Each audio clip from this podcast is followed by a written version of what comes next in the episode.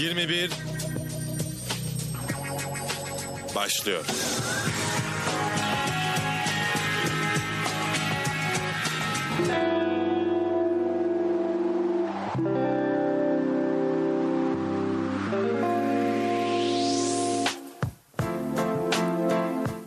...96.6 frekansından ve Radyo Bilkent stüdyolarından hepinize iyi akşamlar sevgili dinleyenler. 21 yepyeni bir bölümüyle bu akşam da karşınızda. Ben mikrofon başında İrem Özcan ve spiker arkadaşım Zeynep Begüm Geçit'le birlikte saat 21'e kadar sizlere bu yüzyılın bambaşka bir probleminden bahsediyor olacağız. Konumuza geçeceğiz tabii ki de ama öncelikle stüdyoya baharlar getiren Zeynep'e dönmek istiyorum. Zeynep'ciğim hoş geldin, nasılsın? Hoş bulduk ve stüdyoya baharlar getiren iltifatın beni çok yükseltti şu anda. Ama baharı asıl getiren ben değilim. Senin örgülü saçların, keşke şu an dinleyicilerimiz de görüyor olsalar. Onlar asıl baharı getirmişler stüdyoya. Beni çok şımartıyorsun. Ya galiba böyle havada artık geç karardığı için benim böyle içim bir mutlulukla doluyor. Böyle stüdyoya girerdik dönemin başında, kapkaranlık, işte floresanla birlikte yayın yapmaya çalışırdık. Şu an böyle içeride gün ışığı var, hava sıcak, cam açık, mutluyuz falan. Bayağı bir iyi hissediyorum bu konuda. Ya. Aynı şekilde bırak baharı, bahar bitiyor, yaz geliyor yahu. Şurada bireye kadar yaz geliyor. Tabii biz o kadar işte dönem uzadı derken baharı yazı da biraz karıştırmış bulunduk bence. Hem öyle hem de yani Ankara'nın baharı da ne kadar bahar olabilir? İremciğim, şimdi Ankara'ya laf yap lütfen, bu konuda yayındayken lütfen tartışmayalım. Ankara'nın baharı bahar, yazı yazdır ve Ankara muhteşem bir şehirdir diyerek konumuza bence yavaştan geçebiliriz. Bir hafta böyle 21. yüzyıl problemi olarak Ankara'nın o kadar da güzel bir şehir olmamasını seninle tartışmayı çok isterim. Ama dinleyicilerimiz bu konuda hemfikir olmayabilir, o yüzden o toplara hiç girmiyorum ben. Ben yorum yapmak istemiyorum. Peki bu hafta biz ne konuşacağız? Bu hafta sosyal medyadaki manipülasyon tekniklerinden bahsedeceğiz. Çok ilginç duyuluyor ve derya deniz bir konu gibi geliyor bana. Kesinlikle öyle ve bu başlık altında alt başlıkları da inceleyeceğiz ki alt başlıklar işte clickbait, catfishing, yani aslında hepimizin bir yerde aşina olduğu terimler. Hı hı.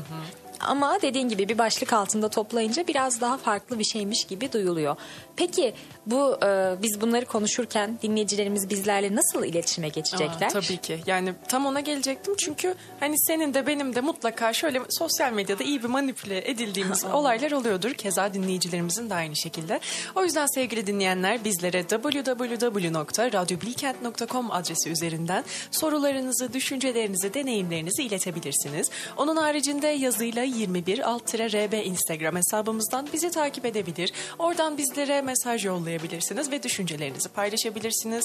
Ve son olarak 0312-290-2434 numarasından bizleri arayıp yayınımıza bağlanabilirsiniz. O zaman hepimizi yakından ilgilendiren bu sosyal medya üzerinden gerçekleşen manipülasyona ben giriş yapmak istiyorum. Lütfen. Öncelikle sosyal medya manipülasyonu kavramına yakından bakalım. Kimliği belirsiz ya da bot hesaplar tarafından ortaya atılan asılsız bir bilginin takipçi sayısı fazla bir hesaptan paylaşılması ve büyük bir kitlenin inanma eğilimi göstermesine verilen isim. Ya sence bu sosyal medya manipülasyonu terimi için yeterli bir tanım mı? Çünkü bana birazcık böyle kapsamını daraltıyormuş gibi geldi. Şöyle, bence çok fazla genel bir tanım. Yani hani bir bot hesaplar işte ne yapıyor? Asılsız bilgi salıyorlar. İnsanlar da buna inanıyor. Genel anlamda evet böyle olabilir ama bizim inceleyeceğimiz başlıklar için bence de biraz yetersiz. Kesinlikle ya, çünkü günlük hayatta manipülasyonun pek çok farklı çeşidiyle karşılaşıyoruz. Hı-hı. İşte davranışlarla, jestle, mimiklerle ya da karşı tarafı hakimiyet altına alarak vesaire. Bunun pek çok tekniği varken sosyal medyada sadece bir hesabın, genelde bot olan bir hesabın bütün kitleleri yönlendirmesi kısmı bana birazcık dar kapsamda yapılan bir tanımmış gibi geliyor. Çünkü bu manipülasyonu bir kişiye de yapabilir ya da pek çok fazla insanın bir şeye inanıyor olması tek bir kişiyi de etkiliyor olabilir. Bunun gibi farklı çeşitleri, kavramları var. Biz de bunların en azından bir kısmını bugün yakından incelemeye çalışacağız.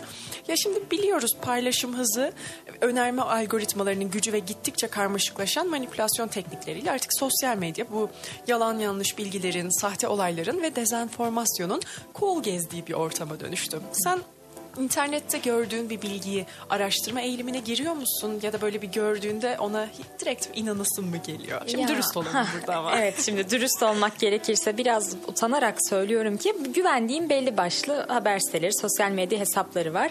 Hani nereden güveniyorum? Muhtemelen benim görüşlerime yakın şeyler paylaştıkları için güveniyorum. Çok araştırdığım için değil maalesef. O yüzden hani gördüğümde araştırmadan önce biraz inanma eğilimine sahibim. Sen?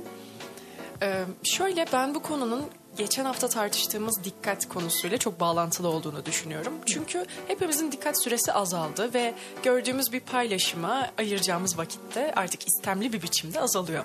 Şimdi o paylaşımın görülmesi, anlaşılması ve bunun değerlendirilmesi kısmında düşünürsek, azalan dikkat süremizle birlikte ilk vazgeçeceğimiz şey belki de bu gönderilen şeyin değerlendirilmesi ve bunun üzerine araştırma yapılması oluyor.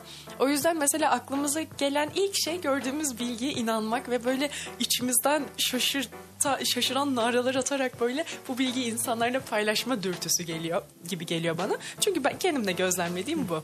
Çok küçük yaştan itibaren bu şeyin içerisindeyim. Belki çağın sorunudur. Belki benim sosyal medyayla olan ilişkim toksik bir biçimde erken başlamıştır. Ama hani benim yapacağım ilk şey gördüğüm bilgi araştırmaktansa maalesef inanmak oluyor. Aklıma şey geldi.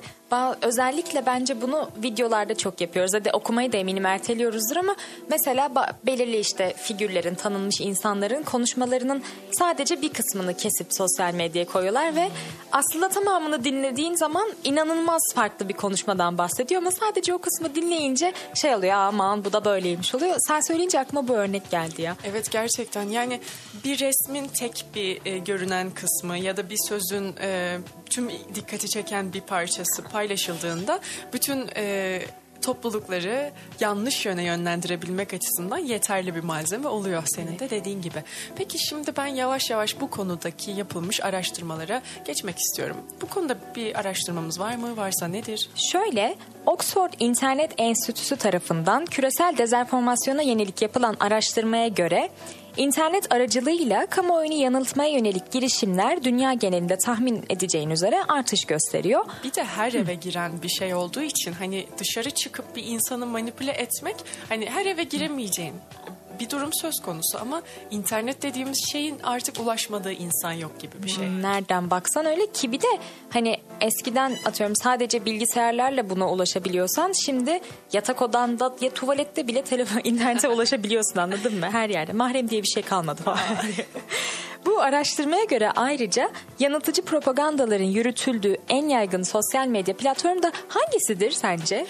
Hadi bakayım. Ya, şimdi Twitter genel olarak haber bazlı bir sosyal medya mecrası olduğu için ben orada çok yalan haber döndüğünü düşünüyorum. Ama dersen ki aile gruplarına gelen o inanılmaz safsata dolu fotoğrafların kaynağı hangi sosyal medya platformudur? Ben kesinlikle Facebook diyorum. Ve doğru cevap veriyorsun. Facebook'muş. Bu arada özellikle korona döneminde şeyleri hatırlıyorsundur. İşte Hacettepe'de birisi hastalanmış, götürmüşler falan filan. Bunların hepsinin kaynağı Facebook'tu. Gerçekten mi? Anneannem çok sık atıyordu işte aslında 1050 tane hasta varmış da bize 50 diyorlarmış gibi bir sürü kendi doğru bilgiye ulaşmış gibi bize bunları paylaşıyordu Facebook aracılığıyla. Baya gerçekten hani Twitter'daki gibi sadece harfli paylaşım yapan, işte sözlerle insanları manipüle etmeye çalışan insanlardan çok Facebook'ta daha organize bir kitle var ve işin işte görsel boyutu, işitsel boyutu, insanlara ulaşması boyutu vesaire her şeyle ilgileniyorlar ve orada paylaşılan bir şey bizim WhatsApp gruplarımıza kadar geliyor. İnanılmaz bir organizasyon. Ben bir şey demiyorum artık. Ama bak özellikle belli bir yaş grubuna etkiliyorlar. Mesela bizim seninle ortak arkadaşlarımızı düşününce bir hani öyle bir gruba Facebook mesajı gelmiyor, anladın mı? Ama anneannenin, teyzenin olduğu, büyüklerle olduğun gruplara geliyor. Bu kitle, o organize kitle belli bir yaş grubuna oynuyor bence. Ya çünkü bize geldiğinde bence bu bilgilerin bizden geçişi yok. Çünkü hepimiz bu bilgilerin yalan olduğunu anlıyoruz. Ya aslında az önce hani bizim neslin dikkat süresinin azalmasıyla alakalı falan bir şeyler söyledim ama sonuçta bunu süzgecinden geçiremeyen topluluksa bizden daha büyük insanlar. Hani onlar daha çok gördüklerine inanma eğilimindeler garip bir biçimde. Hani normalde bana sorsan hangi kuşak böyle yalan haberlere inanma eğilimindedir diye sorsan ben işte bizim kuşak araştırmıyor falan derim.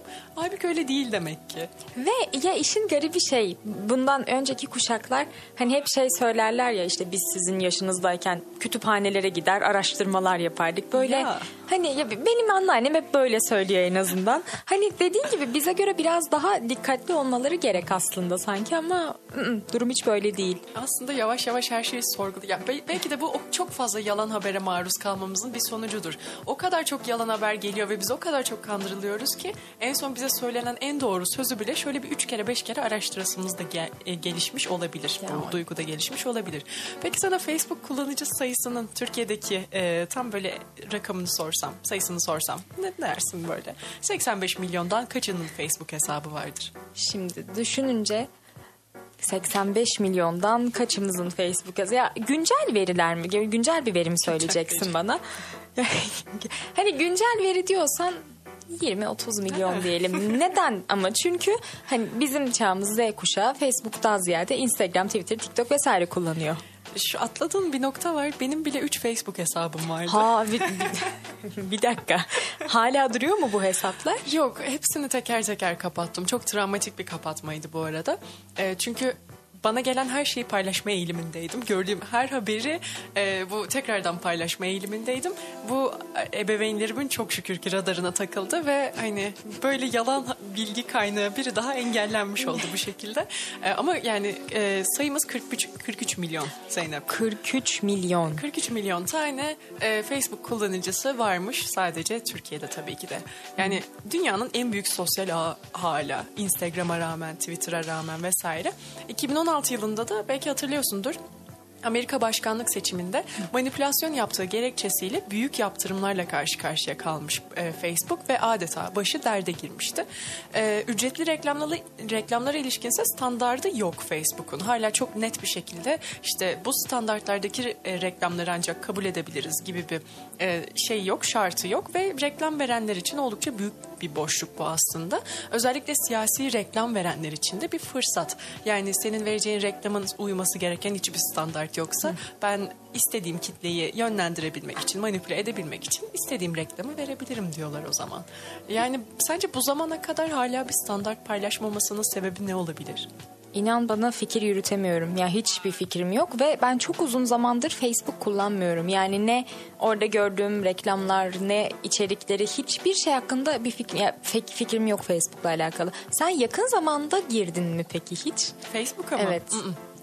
Hesapları kapattıktan sonra? Ya yok, girmedim. Yani o hesap kapatma döneminden sonra bir tane bir arkadaşı olan bir hesap açmıştım. Orada da oyun oynuyordum. Sonra oyunlardan da sıkılınca artık Facebook'u tamamen terk etmiş oldum. Ya bana hala boğucu geliyor ya. Maziyi hatırlatıyor. Bana hala boğucu bir yermiş gibi geliyor. Çok böyle girmiyorum artık. Şey değil mi, ama arayüzü falan değişti yani. Eskisi gibi değildir herhalde. İnan hiç bilmiyorum. O kadar bilmiyorsun. Hiç yani. Ben en son girdiğimde bir arayüz değişikliği vardı. O insana biraz daha ferah hissettiriyordu kendisini. Ama dediğim gibi şu an bilmiyorum tabii. Peki daha artık en azından bizim çağımızın daha güncel kullandığı sosyal mecralarda durum nasıl? YouTube, Twitter, Instagram gibi hesaplar. Aslında bunların hepsinin bu tip manipülasyonlarla etkin bir şekilde mücadele etmeye çalıştığını görüyoruz. Mesela YouTube video paylaşım sitesi Google'ın sahip olduğu bir site. Son dönemde bu fake news olarak tartışılan yalan haberlerle ilgili önlemler alacağını açıklamıştı. Bu mücadelede 25 milyon dolarlık bir yatırım yapılacağını ve platform üzerinden doğru habere daha kolay ulaşılmasını sağlayacağını duyurmuş.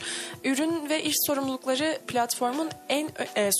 platformun en önemli haberler ve son dakika bölümleri üzerinden güvenilir haber kaynaklarını öne çıkarıp destekleyeceğini ifade etti. Ya tamam da yani kime göre güvenilir, neye göre güvenilir? Takipçi sayısına göre mesela bu ne kadar doğru bir yere ulaştırabilir ki bize? Yani bir hesabın ya da bir kaynağın çok fazla takipçisi olması kesinlikle onu güvenilir kılmaz.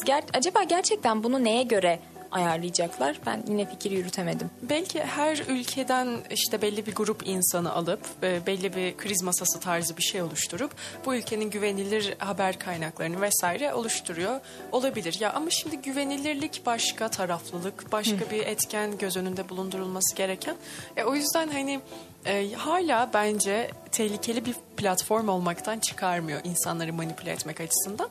Ama yani Twitter ve Instagram'a nazaran bir tık daha az bir kitlesi var YouTube'un hitap ettiği. Uzun videoları izlemenin artık pek kimse için tercih edilen bir şey olduğunu da düşünmüyoruz. Pek çekici gelmiyor ve açıkçası haber kaynağı olarak mesela direkt YouTube'u kullanıyor musun? Hani, hayır. Değil mi? Çünkü hiç. YouTube'da erişebileceğin bütün videolar bir yerde Twitter ve Instagram'da da var aslında. Evet. O yüzden ikisi daha sık kullanılıyor bence. Çoğu zaten Twitter'da gördüğüm bir linkle YouTube'a giriyorum vesaire. Aynen, o da öyle. İzlemeye işte gerçekten böyle herkesin konuştuğu bir video ise vesaire.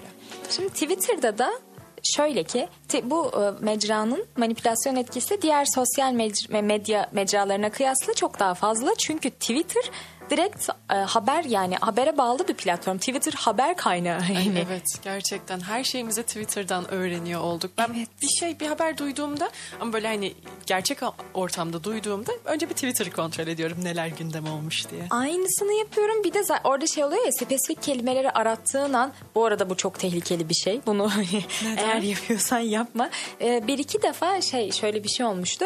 Ankara'da işte nerede hatırlamıyorum. Bir yerde çok fazla böyle helikopterler geçmeye başladı. Biz de annemle falan endişelendik. Allah Allah, niye gecenin bir vakti bu kadar çok helikopter geçiyor? Sonra Twitter'a bir hata yapıp Ankara yazdım. Şehir isimleri yazınca ben sana yayından sonra gösteririm. Çok farklı içerikler çıkıyor. O yüzden sakın. Hem dinleyicilerimizi hem de seni uyarıyorum. Yazmayın. Yani yazmayın. Araştırmayın, hiçbir şey yapmayın. Okuduğunuza inanın. 21'de ne güzel yönlendiriyor insanları. Tamam, burası parantez bilgisiydi deyip devam edelim.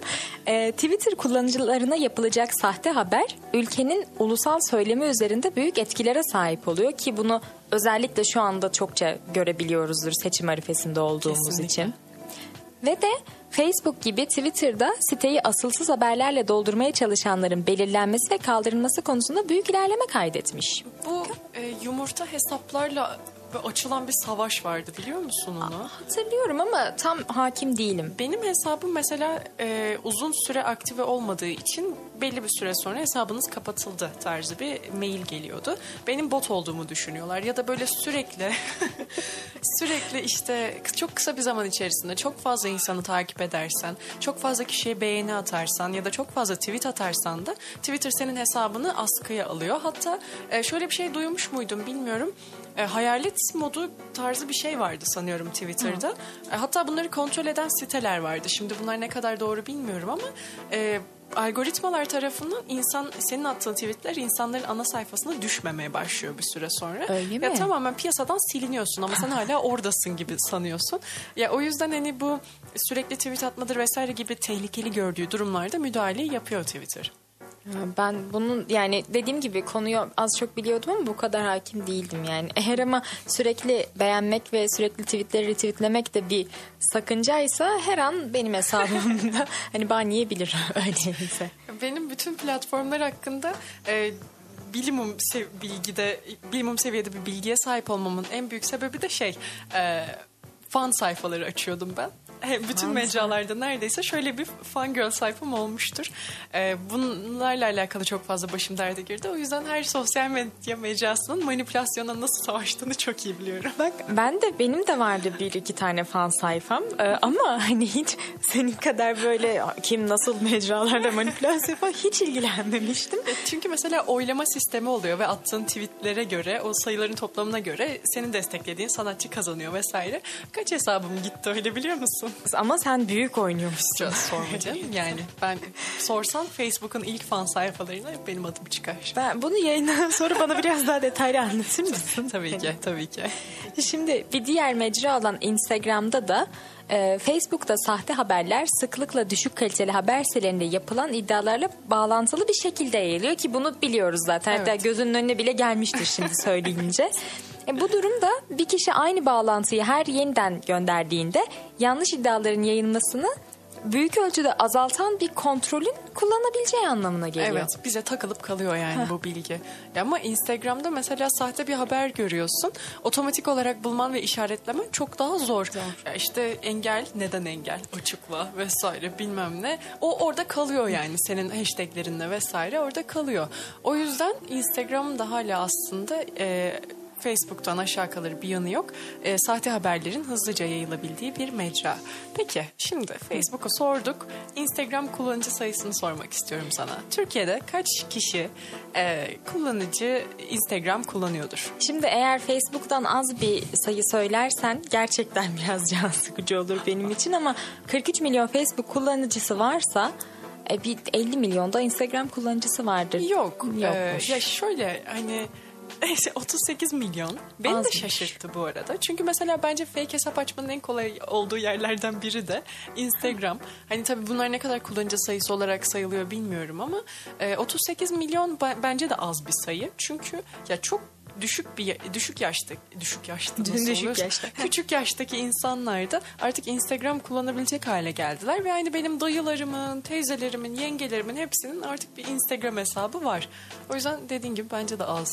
Hani küçük yaşta hesap açıyorlar dedin ya, insanlar bebeklerine, işte küçücük çocuklarına Instagram hesapları açıyorlar, o geldi benim aklıma da. Hani 38 milyon o yüzden bence gerçekten azmış. Ki bir de artık o Facebook kullanan nesil de senin söylediğin gibi öğrenmeye başladı Instagram nedir, nasıl kullanılır. Hala tam öğrenememişler herhalde ki 38'de kalmış. Peki yani şimdi bu manipülasyonun aslında farklı mecralarda karşımıza nasıl çıktığını gördük.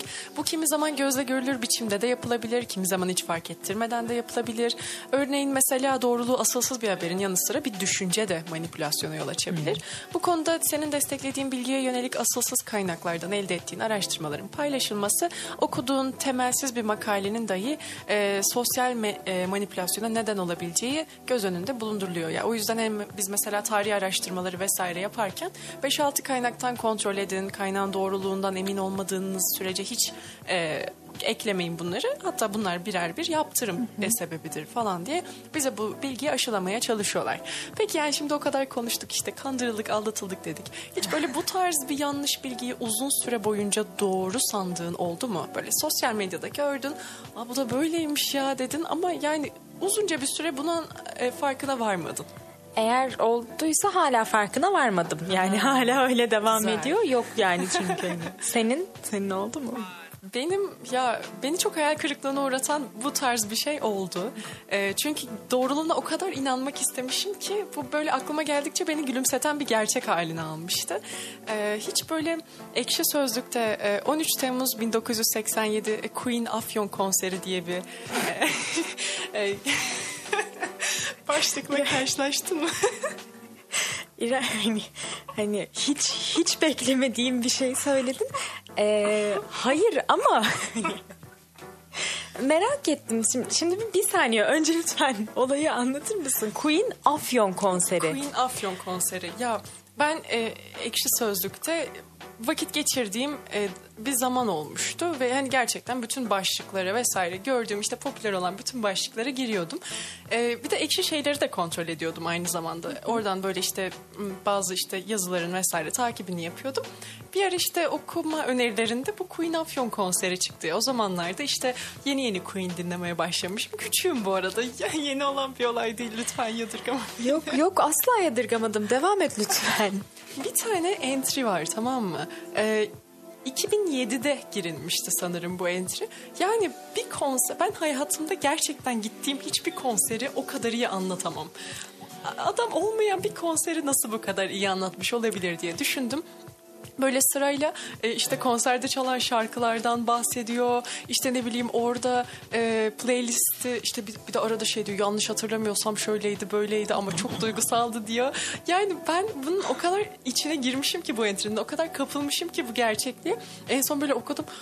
keşke 1987'de yaşıyor olsaydım falan, giderdim konsere. Sonra niye gelmedi ki tarzı böyle bir şey oldum. Bir üzüldüm. Ben buna çok uzunca bir süre inandım. Ondan sonra başlığı bir ara tekrar hatırladım ve tekrar girmek geldi bu başlığı. Çok merak ediyorum. Lütfen. Ne kadar süre oldu? Çok ya, 7 yıl inanmışsın buna. Yıllar, gerçekten yıllar inandın. Ben arkadaşlarıma bahsettim bunu ya. Hatta lisede hala bahsettiğim bir an var gözümün önünde. Kötü. Sonra o zamanlar benim bir daha aklıma geldi. Şöyle bir kontrol etmek, ya ne konsermiş, bir daha şöyle bir okusam falan diye. Hiç de böyle hani YouTube'a gireyim, bir videosunu göreyim, bulur muyum acaba? Yok. Neyse, biraz aşağı indim entrilerde. Bazıları devam ettirmiş. Artık böyle son zamanlarda atılan, ya buna inanmayın artık, şakası böyle çıkmadı mı cılkı tarzı böyle yorumlar gelince ben şöyle bir durdum. Hiç mi olmamış falan dedim. Sonra Teyit Orku tarzı bir siteden yanlış hatırlamıyorsam bunun gerçek olmadığını öğrendim. Cidden üzülmüştüm bu arada. Peki ya başta şunu merak ediyorum. Tam buna inanman harika, çok tatlı. Güzel çocukluk anısı. Ama Queen'in Afyon Karahisar'da sana konser, yani bunu sana ne düşündürdü tam olarak? Çünkü bence o entrinin en can alıcı noktası God Save the Queen diye bir şarkısı var ya. Hı hı. Orada o şarkıyı söylerken işte entry'de şey diyordu, mükemmel bir jestle God Save the Ata diyerek Kocatepe'yi parmağıyla göster. diyordu ve ben bundan gerçekten çok etkilenmiştim o zaman. Ve hani hemen altındaki entry'de işte gerçek olduğuna kimseleri inandıramadığım gençliğimin efsane olayı gibi destekçi yazılar yazınca da benim inanasım gelmiş. Bu şey organize bir yalan olmuş yani. Yani inananlardan biri de benim ya. Önümüzdeki hafta da Ankara'da hatta Otdü'de Ahmet Taner Kışlalı'da Beatles konseri olacakmış İremciğim. Evet, aklında bulunsun. Ben bilet aldım. İstiyorsan sana da alabiliriz yani. Hani gelirim dersen beraber gideriz. Ben de Nirvana'yı duymuştum. Ona da gidebiliriz. Nirvana'dan emin değilim ben ama Beatles'a sen bir bak bence. Beatles net.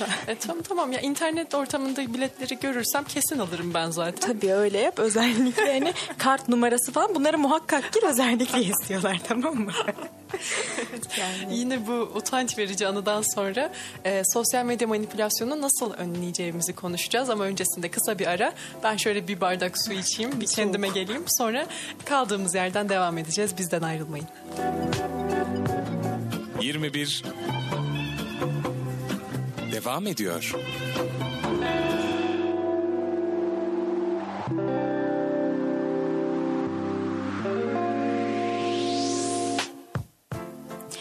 Yirmi bir kaldığı yerden devam ediyor. En son İrem'in Queen konserinden, Afyon'da yapılmış olan 13 Temmuz 1987'de Afyon'da gerçekleşen Queen konserinden bahsediyorduk. Şimdi de sosyal medya manipülasyonunun nasıl önleneceğine dair konuşacağız. İrem, burası senin alanın olacak anladığım kadarıyla. Ben profesyonelleştim. Tabii. Benim artık kıstasım şu. Bir şey gerçek olamayacak kadar güzelse o yalandır arkadaşlar. Sevgili dinleyenler, bu yüzden de hani internette gördüğünüz şey çok hoşunuza gidiyorsa şöyle bir durun, düşünün. Bu doğru mu? Deyin. Ve inanmayın, budur falan diyormuşum. Yok, böyle değil tabii ki de. Öncelikle bunu önlemenin en iyi yolu, benim de yapmam gereken şey, bilgileri araştırmak. Sen hani bulduğun bir bilgiyi araştırır mısın diye konuştuk. Benim böyle bir eğilimim yok zaten, belli olduğu üzere. Yani manipülasyonların en büyük hedefi benim gibi kişiler oluyor maalesef ki. Ama bunları önlemenin en temel yolu da araştırmaya dayanıyor. Yayılan bilgiler, düşünceler, kavramlar hakkında detaylı bir araştırma manipülasyon ihtimalini büyük ölçüde azaltıyor. Ya zaten hani bu oradan oraya sürüklenen kitleleri koyun olarak nitelendirmenin en büyük sebebi bu sanırım. Yani onlara gelen direktifleri, bilgileri vesaire o kadar da değerlendirmedikleri ve araştırmadıkları için bu durum, bu manipülasyon kitlelere yayılıyor maalesef ki. Bir diğer önleme yöntemi de asılsız kimliklere güvenmemek. Yani mesela sen sosyal medya üzerinden biri tarafından kandırıldın mı? Böyle tanıma hadi. Sence? Ya doğru, kime soruyorsan. Ben ne yani diye kandırdılar İremciğim seni? Ne dediler sana? Beni çok üzdüler ya. Yok, belli. Onu aldım zaten. Nasıl oldu? Gene bu Queen Afyon konserine inandığım dönemlerde galiba. Ya da ondan hemen öncesinde de olabilir. Facebook hesabım vardı çünkü bir tane. Bir yerden biriyle tanışmıştım yine sosyal medya üzerinden. Çok, yani sohbeti de inanılmaz sarıyor. Bana işte dedi Facebook'unu ver, arkadaş olalım vesaire, arkadaş olduk. Sonra garip bir biçimde benim hesabımın benim kontrolüm altında olmadan yönetildiğini gördüm. Ya bildiğin mouse oynuyordu böyle ekranda. Şaka yapıyorsun. Ve daha korkuncunu söyleyeyim sana. Benim hoparlörümden sesler, birilerinin konuşma sesleri geliyordu. Adamlar bildiğin benim bilgisayarıma girmiş böyle. Oo. Hani beni o şekilde oyalayıp hesabıma giriş yaptı. Yani çok da matah bir hesabım yoktu. 3 tane arkadaşım falan vardı o zamanlar. Aradığı şey bulamadı. Garip bir biçimde hesabımdan çıkış yapıp tekrar girdiğimde de bu insanlar yok oldular. Sesler, bu oynatmalar vesaire gitti. Ama tabii ben bu yeni eklediğim arkadaşımı da her yerden engellemek zorunda kaldım. Bir arkadaş da kaybettim. Ama asılsız kimliklere güvenmemenin de çok elzem bir şey olduğunu da bu acı deneyimle de anlamış oldum. Yani yaşamadan öğrenilmiyor Zeynep. Ya tabii. İremciğim, ateşin elini yaktığını ve canının hani bu ateşin sana acı verdiğinde sen elini ocağa bastırarak öğrendin. Ay, değil mi? Bazılarımız böyle öğreniyor. Ama ben herkesin öğrenmesinin kendine olduğunu düşünüyorum ve 50 yaşımıza geldiğimizde benim dolandırılma ihtimalimin daha az olduğunu düşünüyorum. Daha az olduğunu düşünüyorsun. çünkü çok yaşadım yani. Tabii ağzın yanmış diyelim. Evet, ben de öyle düşünüyorum kesinlikle. Peki bir şey merak ettim. Bilgisayarın sonrasında bir sıkıntı yarattı mı sana? Hani çünkü bayağı girmişler bilgisayarına. Yok. 3 kere şifremi değiştirdim. Böyle ne bileyim, artık tanınmadığım herkesi arkadaşlıktan çıkardım. Hı hı. O insanlarla da internetten tanışmamaya dikkat ettim. Bu noktada iyi bir noktaya geldiğimi düşünüyorum. Peki başka ne gibi bir çözümümüz var bu konu hakkında? Bir diğer çözümümüz de dijital çöp potansiyelini engellemek. Ya bu nedir? Şimdi mesela düşününce benim Instagram'ım ve Twitter'ımda çok anlık bir motivasyonla böyle bir anda gelip takip edip unuttuğum bir sürü hesap var. Ama gerçekten hani işte bu medya hesapları diyorum. Mizah hesapları olsun, ne bileyim, kimi zaman motivasyon hesapları var. Bunu da söylemeye biraz sanıyorum ama hani hepsi çöp. Birçoğunu da kullanmıyorum. Şimdi bu dijital çöp büyük bir tabir olsa da sosyal medya manipülasyonlarının temeli zayıf işleve sahip hesaplara dayanıyor. Hı hı. Bireysel gelişimimiz üzerinde faydası bulunmayan ve böyle vaktimizin çok büyük bir çoğunluğuna hükmeden sosyal medya hesaplarını takip etmeyi bırakmak sosyal medya manipülasyonunu da doğal olarak engelliyor. Ben de inanılmaz var bu hesaplardan ya. Yani hatta bir çoğunluğu şu şekilde benim fark etmemi sağlıyor kendisini. İlk başta takip ettiğim amacından sapıp bayağı böyle bildiğin yalan yanlış haberler, işte magazin bir şeyler falan paylaşan bir kanal haline geliyor bu sosyal medya hesabı. Ben bunu fark ettiğim anda zaten ne kadar yanlış bir şey takip ettiğimi anlayıp çıkıyorum ama böyle arada bir işte takip ettiklerime, şöyle bir beğendiklerime baktığımda asılsız haber paylaşan çok fazla kişiyi takip ediyorum ve bunların hiçbirinin aslında benim sayfamda kalabalık yapmasına gerek yok. Hatta yapmaması gerekiyor. Değil mi? Özellikle bizim kuşağımızın, Z kuşağının yoğun olarak takip ettiği bu popüler olarak adlandırılan ve böyle sadece bize değil milyonlarca takipçiye ulaşan sosyal medya hesapları hepimize bireysel ve yaşama yönelik manipülasyona sürüklemeye adaylardır da diyebiliriz. Peki şimdi yayınımızın başından beri diyorduk ki bu konuyu böyle biz birazcık daha irdeleyeceğiz. Clickbait ve catfishing'e indirgeyeceğiz demiştik. Hı hı. Clickbait'le başlayalım o zaman. Ya bence sosyal medyada manipülasyon tarzında bir şey söylendiğinde benim aklıma ilk clickbait geliyor. Çünkü yani mesela senin başına hiç geldi mi bilmiyorum ama benim ya İremciğim söyle canım, zaten dinleyicilerimizle de zaten. Anladılar. Beni bu noktadan sonra dolandırmaya kalkmazlar umarım. Safın teki var karşımızda zaten deyip. Neyse, yok, bunlar hep geçmişte kaldı, artık daha güçlüyüm. Bilgisayarıma virüs indirmiştim bu clickbait'ten dolayı. Ve galiba böyle çok gülme, neden gülüyorsun? Çok pardon. Çok sevdiğim bir oyunla alakalı bir haberimsi bir şey görmüştüm. Oyunun ikincisi geliyor tarzı.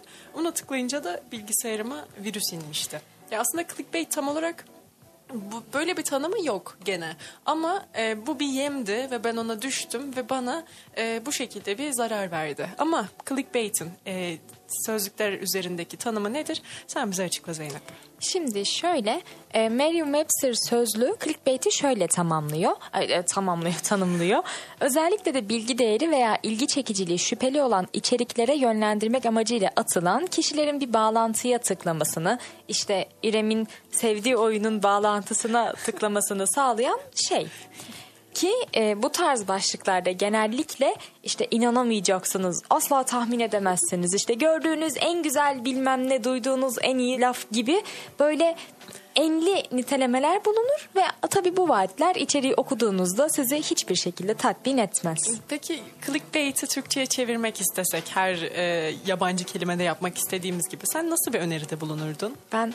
Tık tuza. Clickbait, tık tuza. Ben sazan hava derdim. Kendime de işte yine çuvaldız batırdığımız bir başka program. Bayağı sazan hava ya yani. Sazan hava, bundan birazdan yine bahsedeceğiz. Catfishing. Ne değil mi? Al sana sazan hava. Bütün manipülasyonlar kesinlikle. Şimdi bu... Tabii dedik hani içeriğin şeyi asla bizi tatmin etmez diye. İçeriği gördüğümüzde bu durum asla bizi tatmin etmez. Ama diyelim ki böyle çok abartılı bir başlık gördük. Hı hı. İçeriğinde gerçekten de bu olayı ve arka planını anlatıyor. Hani hı hı. Gerçekten ne bileyim, gördüğüm en güzel kediyi anlatıyor bana. Aa. Buna da tık tuzağı, clickbait der miyiz? Tık tuzağı demeyiz, clickbait de demeyiz. Çünkü başlık eğer bir noktada vaadini karşılıyorsa nasıl atıldığı tamamen editoryal bir tercih. Hani sonuçta biz de belli noktada yayınla ilgilenen insanlarız. Hı. Haberi okurken, haber seçerken vesaire başlığın bizim için öneminin ne kadar büyük olduğunu biliyoruz. Yani hitap edeceği kitleyi seçme bakımından editörlerin yapması gereken şey tabii ki de içeriğini çok iyi temsil edecek bir başlık bulmasıdır. Ama şimdi müthiş şeyler vaat edip içinde buna dair hiçbir şey barındırmayan bir şey, clickbait'ten öteye, tık tuzağından öteye giden bir şey olamaz. Peki sence doğru bir yöntem mi? Böyle clickbait tadında başlıklar atmak, içerik her ne kadar doğru olsa da ilgi çekici bir yöntem olabilir mi? Yani şu an gerçekten internette dünyanın en iyi 17 kedisini görsen, işte daha da abartılısını görsen gerçekten tıklar mısın? Ya mesela hani o kedileri görmedim atıyorum ama mesela beni eğlendirici, işte ne bileyim eğitici ya da çok eğitici olmasa bile genelde böyle oyalayıcı, bu da böyleymiş dedirten bir içeriğe yönlendiriyorsa, her ne kadar başlıkla o kadar da uyuşmasa bile bu bence yine kabul edilebilirdir. Hmm. Hani dünyanın en iyi kedisini görmem ama yine de o 5 dakikayı iyi geçiririm tarzı bir şey oluyorsa, evet bu benim ilgimi çekti işte derim yani. Ama içeride böyle ya hadi oradan sen de tarzı bir tepki uyandırıyorsa ben yani artık ne o haber sitesine ne o paylaşım yapan kişiye saygım kalmaz. Bir de şey oluyor ya, böyle sen kedileri görmek için giriyorsun. Hadi kedileri göremedin diyelim. O saçma sapan içeriği görmek için de sayfalar atlıyorsun. Dünyanın en iyi kedileri, en iyi kedileri dünyanın tadında. Böyle 20 tane alakasız soru cümlesi başlık atıyorlar ya, en çok onlara sinirleniyorum ben ya. Ya bunu çok garip bir biçimde benim internette en çok gördüğüm mecra haber siteleri. Evet. Yani biri açıklama yapıyor, biri bir şey yapıyor. Belli haber sitelerini tenzih ederek söylüyorum tabii ki de. İnanamayacaksınız, şunu söyledi. Sonraki sayfada bir de fark ettiysen geri tuşuna bastığında önceki sayfa geçtiğinde ya sayfada yukarı çıkıyor böyle. Şu sayfayı teker teker maalesef yukarı çıkıyorsun, yukarı tırmanıyorsun. Sonra başka önceki sayfaya dönebiliyorsun. Ya bu bence hani şey ya, şimdi ağzımı da bozmayayım da doğru değil. Evet, doğru değil. Peki sence clickbait'le hani gerçekten içeriği böyle bir bağlantının clickbait olduğunu nasıl anlayabiliriz? Ya aslında bunu anlamanın çok basit bir yolu var. Yani bir haber başlığının ya da bir makale başlığının sana nasıl hissetmen gerektiğini söylemesi kadar iddialı bir şey yok. Yani işte kahreden olay, işte doğru olduğuna inanman gereken 20 bilgi. Sana ne ya? Sana ne gerçekten? İrem, bu arada çok kolay bir yolu var dedin ya, şey diyecek misin gibi hissettim. Hani tıklamak. Hani tıklayıp görebilirsiniz doğru mu değil mi diyebilecek misin gibi hissettim. Sakın yanlış anlamak. Lütfen kişisel algılama bunu. Tamam, ben tıklardım ama doğru olan bu değil. Tıklamayın. Eğer o başlık size nasıl hissetmeniz... Ama bir şey diyeceğim. Şimdi 14 Temmuz 1987 Queen Afyon konseri başlığını görüyorsun. Bu sana nasıl hissetmen gerektiğini söylüyor. Evet. Söylüyor şimdi. Mu? Tamam, söylemiyor. Objektif bir yargı veriyormuş, yani objektif bir bilgi veriyormuş gibi hissettim ve o an girdim, hatta içerikte burada zaten beni tatmin ediyordu. Bak, hani bu noktaya kadar hiçbir sorun yok. Sorun senin bunu hani yıllar boyu inanmaya devam etmiş olman. Yoksa tabii ki girebilirsin. Ekşi Sözlük'te neler neler, ne başlıklar açılıyor, yani hangimiz bakmıyoruz o başlıklara. Sorun burada değil kesinlikle. Çok haklısın, çok haklısın. Ben dersimi aldığımı düşünüyorum hala. Umuyorum. Ama ya mesela yıllar sonra sana gelip de ya bu da böyle değilmiş diye başka bir haberle karşına çıkarsam hiç şaşırma, benden beklenir. Şimdi bu fazla vaat edip daha azını veren durumlar hakkında belki yani biraz daha konuşabiliriz. Şimdi konseptimiz gereği bu durumun sosyal medya ayağına yoğunlaştık ama ya bir düşünsene, hayatımızda bu durumla ne kadar çok karşılaşıyoruz. Yani mesela bence insan ilişkilerinde de bu var. Ya bu manipülasyon tekniğinin aslında bu sosyal medyada olmayıp kendi hayatlarımızda da yansıdığını görebiliyoruz. Fazlasını vaat ediyor. Olmadığım biriymiş gibi davranıyor. İşte sana çok iyi hissettiriyor, seni çok iyi heyecanlandırıyor. Çok kısa bir zamanda çok böyle karşı tarafa hayranlık duyan bir insan haline geliyorsun. Hı hı. Ama aynı bu clickbait haberler gibi bir süre sonra içi false çıkınca, yani ha haber sitesini açmışsın boş çıkmış, ha insanı tanımışsın boş çıkmış, bir fark yok bence. Ben bu cümleyi not aldım bu arada, hayatımın kalanında kullanmak üzere. Twitter hesabımızı da takip etmeyi unutmayın sevgili dinleyenler. Twitter hesabımızla Instagram hesabımızla aynı, 21_RB. Buradan bizi takip edebilir ve bize bütün yorumlarınızı, düşüncelerinizi iletebilirsiniz. Kesinlikle. Bir de bu Zeynep'in not aldım dediği sözleri, bazen benim onun söyleyip de aklıma kazıdığım sözlerini biz Twitter hesaplarımızdan da paylaşıyoruz. Oradan da eğer yayınımızı kaçırdıysanız ya da ay ne sözdü dediğiniz bir söz varsa orada bulmanız muhtemel deyip reklamımızı da yapalım. Şimdi ilişkiler kısmına katılıyorum sanıyorum. Şey gibi geldi bana. Teneke. Vurduğun zaman böyle hani çok ses çıkarıyor aslında. Ha. İşte çok güzel, her şey muhteşem ama hop içini bir açıyorsun. İçi yok, bomboş yani. Ne aslında ilişkilerden ziyade de ben son zamanlarda bunun örneğini en çok şöyle görüyorum. Malum son birkaç aydır hepimizin ana gündemi deprem, yani evet. İşte yaşanan olaylardan sonra. Şu anda, hatta şu andan çok daha önce de yani İstanbul'da da bir deprem ne yazık ki bekleniyor. Hani çok uzun bir süredir İstanbul'da olan en küçük bir depremde bile şey gibi haberler atılıyor, işte korkutan deprem işte, ama deprem 2.2, anladım, kimse hissetmemiş bile. Hani bence bu şu anda hani hem tamam anladım dikkat çekmeye çalışıyor haber siteleri de, ama bu bence şu anda biraz düşüncesiz bir hareket gibi geliyor bana. Kesinlikle, yani ahlaki açıdan temellendirebileceğimiz hiçbir yanı yok. Çünkü sen orada insanlara doğru bilgi verme amacında bir haber sitesindeysen bu motivasyon haricinde başka hiçbir şey kaynak olarak belirlememen lazım. Ama mesela senin haber vermekten çok işte tık alma, para kazanma, reklam alma tarzı motivlerin önüne geçiyorsa, bu tip şeyleri kendi dürtünün o motivasyon kaynağı olarak belirleyebiliyorsan sen artık yani kusura bakma ama işin ahlaki kısmından ayrılmış, bambaşka bir yere ilerliyorsun. Ve bence bunu yani böyle haber atan, işte böyle clickbait haberlere sahip olan siteler için de bu hiç verimli bir durum değil. Yani çünkü bu başlıkların içeriklerinde işte aynı bilgileri, aynı ve de başlıklarla alakasız bilgileri tekrar vermeleri, işte az önce söylediğimiz gibi aynı cümlelerini, saçma sapan soru cümlelerini çoktan fazla kez kullanmaları, yani bilgi vermekten ziyade metni şişirme amacıyla hazırlanmış olmaları da göze çarpıyor. Bu da bir internet sitesine bizim güvenilirliğimizi azaltıyor. Kesinlikle, yani onların aslında bu uzun uzun ağdalı cümleleri yaparken, işte aralara bol bol görsel ve video koyarken yaptıkları ve yapmayı amaçladıkları şey kişilerin sitede uzun süre kalması. Çünkü onların amacı artık bilgi vermek değil, daha fazla reklam göstererek gelir elde etmek oluyor. Ama yani düşünsene, öyle bir siteye girdin ya, bir ikinci defa girer misin o siteye? Ben adını kazırım yani aklıma. Böyle de ders alırım yani yaşadıklarımdan. Bir daha da girmem o siteye.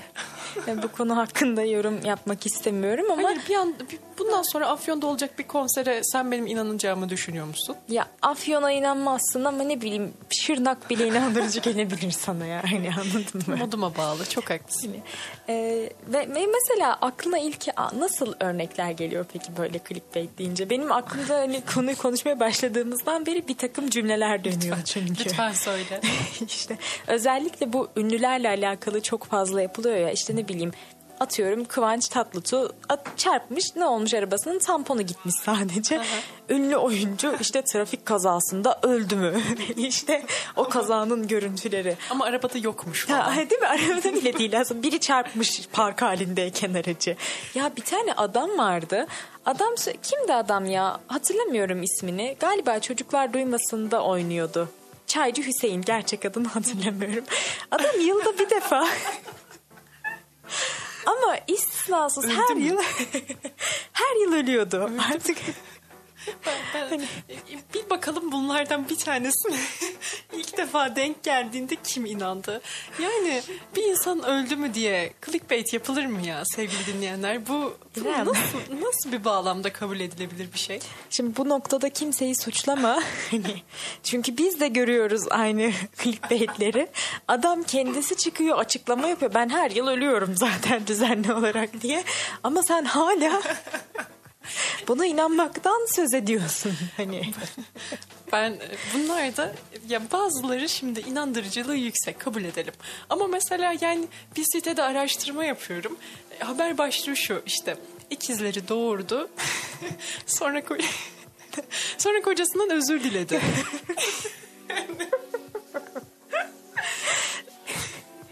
Merak ediyorum, içeriğini hatırlıyor musun bu haberi? Bakmadım. Ya çünkü anlarsın bunun zaten saçma sapan bir haber olduğunu. İrem anlar mı? Baktın mı? Doğru söyle ya. Lütfen ne olur doğru söyle ki hiçbirimiz seni yargılamayacağız. Yok. Yemin ederim bakmadım. Ya çünkü yani ne bileyim ya, o bağırıyor. Ama mesela şeye bakmıştım. Şimdi yıllardır böyle her sene bu aynı Çaycı Hüseyin'in ölüm haberi gibi gelen bir tane haber var. İşte dünyanın en korkunç hayvanı yolda görüntülendi. Bu hayvanın ne olduğunu kimse bilmiyor. Hayvan da buz devrindeki Sid. Tembel hayvan var ya, asfaltta yürüdüğü bir tane video var. Ama yani yapısal olarak garip. Ne dört ayak üzerinde, ne sürüngen bir şey falan. Dünyanın en korkunç hayvanı. Bu ne? İşte uzaylılar mı geldi diye. Bu haberi böyle ısıtıp önümüze sokuyorlar. Mesela buna tıklıyorum ben arada. Çünkü yani neymiş şu hayvan falan diye şöyle bir izlemek istediğim oluyor. Ama yani ne bileyim ikizleri doğurdu, gördüklerine inanamadı falan. Ya bunlar çift başlı ikiz doğurmuş. Bunlar ya ucuz numaralar ya, geçiniz bunları. Ya ben de şimdi sana çok fazla biraz kötüledim seni çok fazla ama yok, hak ediyorum bence. Estağfurullah. Hani bazılarına ben de tıklıyorum ama genelde içerikli olanlara tıklıyorum. Mesela dünyanın en tehlikeli hayvanı Ankara'da görüntülendiyse atıyorum. Tabii işin içinde hani, Ankara varsa seni clickbait'e düşürmek bayağı kolay. Aynen, dünyanın en renkli caddesi Sakarya, Kızılay caddesi. Kızılay direkt tabii onlara tabii ki tıklıyorum. Eğer beni doğrudan ilgilendiren yaşadığım yerde, yakınımda bir şeyse kesin tıklarım. Ama diğerlerini bilmiyorum. Çok da düşmüyor gibiyim galiba. Böyle şeylerin de işte senin de söylediğin gibi az önce bazı haber siteleri çok sık yapıyor bunu. Bunlardan hani clickbait'ten korunmamız için bu haber sitelerini biraz kafamızda tutmak, işte bak burada bunu yapıyorlar, buralara girmemek biraz yardımcı olabilir gibi. Ama yani şimdi sadece haber sitelerinde karşımıza çıkan bir durum olsa tamam, ama yani bu gerçekten az önce saydığımız her sosyal medya hesabında bir link şeklinde de önümüze düşebilir. İşte Twitter'da bir arkadaşının hesabı hacklenmiştir ya da Instagram'da görüyoruz asılsız storyleri, işte dolandırıcı hesaplarını vesaire. Bunlar bize işte tıklamamız yönünde, bir de mesela güvendiğimiz, içeriklerini beğendiğimiz bir arkadaşımızsa o paylaştıysa bir tıklayayım bakayım diyorsun bazen. Kendini bir anda büyük bir komplonun içinde buluyorsun mesela. Bunu da önleyemediğimiz zamanlar oluyor tabii ki. Ama şöyle bence mesela atıyorum senin hesabını hacklemişler ve Instagram hikayelerinden paylaşsalar işte. Şunu oynadım bir günde $3.000 kazandım gibi bir şey paylaşsalar seni tanıyan insanlar, senin takipçi kitlen bence muhtemelen oraya girmez yani, o bağlantıya tıklamaz gibi.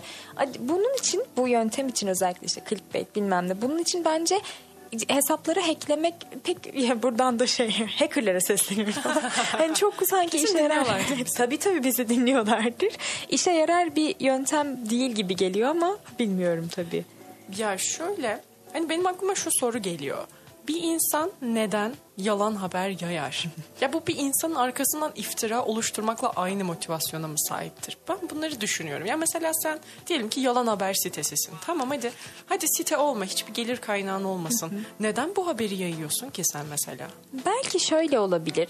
Yani site üzerinden örnek veremeyeceğim tam dediğin gibi gelir kaynağı ama ilgi çekme isteği olabilir ya. Mesela kendi Twitter hesabımdan düşünüyorum. Eskiden fan hesabı açtığım zamanlarda o hesabın birilerinin ilgisini çekmesi gerekiyor. O yüzden belki kullanılabilir yani yalan haberlerde. Kişisel bir tatmin mi yani sadece? Bir yer benim için öyle olurdu eğer kullanıyor olsaydım. Aklıma ilk bu geldi. Aslında ya bu bence belki de bu altta yatan sebeplerin en masumu olabilir. Sonuçta yani takipçi sayım artsın, birazcık like göreyim, bu beni tatmin eder tarzı bir yaklaşım çok iyi. Ya bu paylaşımların sebebi insanları başka bir sonuca yönlendirmekse ya da mesela bir partiye oy vermek olsun, bir kişinin destekleyicisi olmak olsun ya da ne bileyim yalan bir düşünceyi, mesela bu seçimler zamanında Facebook'un da karşı karşıya kaldığı şey buna benzer bir şeydi. Yani bu siyasilerin ya da tanınmış figürlerin hayatını değiştirebilecek bir şeye yol açsın diye bu paylaşımlar yapılıyorsa bu artık hani senin o kişisel tatmin boyutundan çok daha ileri ve tehlikeli bir boyut haline alıyor. Ya mesela hani kaç tane ünlü yapılan iftiralardan dolayı işinden ayrılmak zorunda kaldı, yaptığı maalesef projeyi terk etmek zorunda kaldı. Yani bilmiyorum, bir insanın bunu yapmasının altındaki yatan sebep de çok önemli olduğu gibi genel olarak bir kişinin bunu yapmaya ahlakının el vermemesi gerekiyor ya. Öyle yani, insanlar birbirlerine iftira atmak için birbirlerinin kuyularını kazmak, çıkarları doğrultusunda davranmak için bunu demek ki kullanabiliyorlar ama pek de tatlı bir yöntem değil. Kesinlikle. Ya bir de bu gösterilen reklamlar, bu manipülasyon araçları vesaire, hani bunların hakikaten birilerinin kuklası şeklinde de gidiyor olabilir. Yani mesela bu yine aynı şeyden örnek vereceğim. Bu başkanlık seçimlerinde Donald Trump'ın ekibinin reklam başına diğer rakibine göre daha az ödeme yaptığı ortaya çıkıyor mesela. Yani kimin ödemesi daha fazlaysa onun lehine reklamlar yaparım. Yani ne objektiflik kalıyor, ne doğru bilgi verme ihtiyacı kalıyor. Bilmiyorum ya. Yani üzücü bir nokta. Bir de hele ya benim gibi inanan insanların da çokluğunu göz önünde bulur. Ya senin hiç mi olmadı böyle bir anın? Lütfen ya beni burada yalnız bırakma. Ya bak, ben itiraf ettim. Ben de tıklıyorum bazen böyle şeylere ama beni direkt ilgilendirmiyorsa biraz daha zor ilgimi çekiyor. Hayır, bir de dediğim gibi bak, Queen örneğini vermek isterim. Hani inanmış olman hiçbir problem değil. Yani tabii ki inanabilirsin ki bir de adam eğer dediğin gibi anlattıysa, tarihi de net verdilerse inanmak için çok ideal. Ama ya sadece birazcık daha arkasında Queen niye Afyon'da konser ver? Neden Atay'ı işaret? Allah falan, Kocatepe bilmem. Hani bunları biraz irdeleyince hala inanabiliyor olmanı ben garipsiyorum. Lütfen yanlış anlama. Bence bu atılan başlıklar ya da bu yazılan haberler zekice böyle insanın içindeki bir şeye parmak basıyorsa bu haberin inandırıcılığı çok yüksektir. Ve bence yalan haberler tamamen bu doğrultuda yapılıyor. Mesela ben atıyorum Queen'e o zaman yeni olmuşum. Ya adam beni nasıl etkileyeceğini biliyor, anladın mı? Yani o Queen konserini nasıl anlatsam bu insanlara inandırırım. Şarkıları sayıyor. Aa, bunu dinliyorum, bunu çok seviyorum. Aa, keşke orada olsaydım dedirtiyor bana mesela. Atılan başlıklar da bir noktada bu şekilde. Hani mesela sen gerçekten bu Illuminati'yi araştıran, reptilyanların içinden geçen çıkan biriysen mesela Illuminati'nin son komplo teorisi ortaya çıktı tarzı bir habere senin tıklamaman mümkün mü? Böyle sazanavı ya, avlıyorlar. O zaman de diyebilir miyiz? Özellikle Ekşi Sözlük bence bunun için biraz uygun bir mecra. Yani şu bağlamda başlıklar genel olarak çok yaratıcı ya orada. Hani tam 13 Temmuz 1980 bu çok yaratıcı değil ama çok kesin bir başlık ya. O yüzden oradaki yazarlar da çok yaratıcı oldukları için biraz uygun bir mecra galiba buna. Kesinlikle. Ya bir de kimi zaman doğru haberler görebildiğin bir yer ama kimi zaman da yanılgıya düşmenin oldukça yüksek olduğu bir yer. Böyle harmanlanmış bir mecra olduğu için senin de inanman çok normal, senin de dediğin gibi. Şimdi biz bu haber sitelerine tıkladık, girdik, içi bomboş çıktı. Sonra dedik ki biz bunu insanlarda da yaşıyoruz. Peki şimdi geçeceğimiz konu aslında buna çok benziyor. Bir nevi böyle balık avı, sazan avı tarzı bir şey demiştik. Bu direkt böyle catfishing ismiyle bayağı bu tanıma uygun. Hani bir sosyal medyada bir insan görüyorsun, ona tıklıyorsun, onun içi boş çıkıyor. Ama bunu tartışmadan önce kısa bir araya girelim. Ardından 21 catfishing ile sosyal medyadaki manipülasyon tekniklerini konuşmaya devam edecek. Kısa bir ara, ardından beraberiz. Evet sevgili dinleyenler, 21 kaldığı yerden devam ediyor. Ne demiştik reklama girmeden önce? Catfishing konuşacağız demiştik. Bir de demiştik gerçek olduğuna inanmayacak kadar güzelse ne dedim ya? Bak işte böyle unutunca da tıklayıveriyorum. Gerçek olamayacak kadar güzelse tıklamayın demiştik. Ya, ama bu genel hani hayat dersi gibi oldu, bir şey gerçek olamayacak kadar güzelse yalandır falan gibi aynen, oldu. Aynen. Hani şimdi catfishing de aynı konsepti tartışıyor. Ama tabii benim gibi böyle ilkeleri falan unutursanız çabucak tıklarsınız. Sonra başınızda derde girebilir. Aman diyeyim, bizleri dikkatli dinleyin sevgili dinleyenler, ne diyelim. Söylediğimizi yapın, yaptığımızı yapmayın gibi oldu aynen. Değil mi? Evet, bu her oldu. Hafta yeni bir özlü sözle programa can katıyoruz, kan katıyoruz. Evet. Şimdi catfishing'e bir de bahsetmeden önce bence iletişim kanallarımızı bir tekrardan hatırlatalım. Kesinlikle. Ya böyle bazen hani katılımın çok yüksek olduğu programlar oluyor. İşte aynen. Yayına bağlananlar, yayına yazanlar. Bazen de artık nedir yani, bu kanallarda mı tıkanıklıktır, Merkür Retrosu mudur nedir bilmiyorum. Böyle bizim programda sessiz sakin geçip gidiyor. Allah'tan bugün 3. bir kişi olarak Queen Afyon konseri de, Queen de bizlerle birlikteydi. Sağ olsun dinleyicilerimizin eksikliğini hissettirmedi. Ama biz yine de peki katılmak isteyen olur diye şöyle bir hatırlatalım.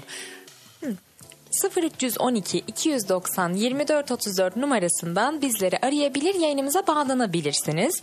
www.radyobilkent.com adresi üzerinden bize sorularınızı ve görüşlerinizi iletebilirsiniz ki buradan aldığımız yorumlar bizi inanılmaz mutlu ediyor. Bunu da söyleyelim.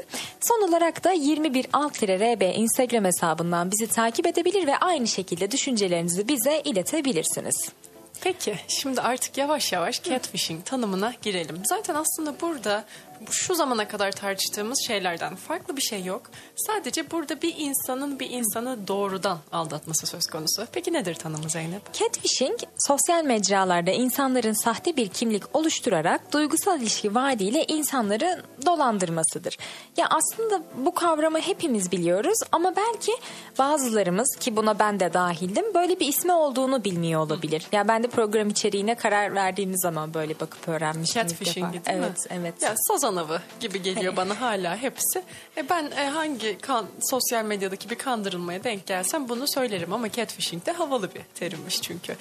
Peki ama şimdi bunu sormak geliyor içimden. Hiç olmadığın biri gibi davrandığın oldu mu? Sosyal medya üzerinden değil sadece. Fake hesaplar tabii ki de olabilir her zaman. Tasvip ediyor muyuz? Hayır. Kullanıyor muyuz? Maalesef. Evet. Yankı şeklinde cevap geldi. Evet. Sen hiç böyle gerçek hayatta hiç olmadığın biri gibi davrandın mı? Ya da davranmış olabilirsin ama bunların nedeni neydi mesela? Şöyle, tabii ki davrandım. Çokça kez davrandım ama şöyle oluyordu. Hani kendi kişiliğimle, böyle kendi kimliğimle çok da barışık olmadığım bir dönemde her insanın yanında o insan neyse ona ayak uyduruyordum. Ya o ortama uyum sağlayabiliyordum. Onun gibi oluyordum. Bence bu da doğal olarak olmadığım biri gibi davranmaktı. Bunu özellikle ergenlik çağında çok yapıyordum ya. Hani hep derler ya zaten işte ergenliğin işte neleri belirtileri diyeceğim de belirtileri değil, o anladın o kelimeyi. Hı hı. Kimlik bunalımı. Bence ben de onu yaşarken bunu çok sık yapıyordum ya. Çok da fake hesap da açtım o dönemde. Yani yalan da değil. Sen yapmış mıydın? Yapıyor musun? Olmadığım biri gibi davrandım. Hissetmediğim gibi davrandığım oldu.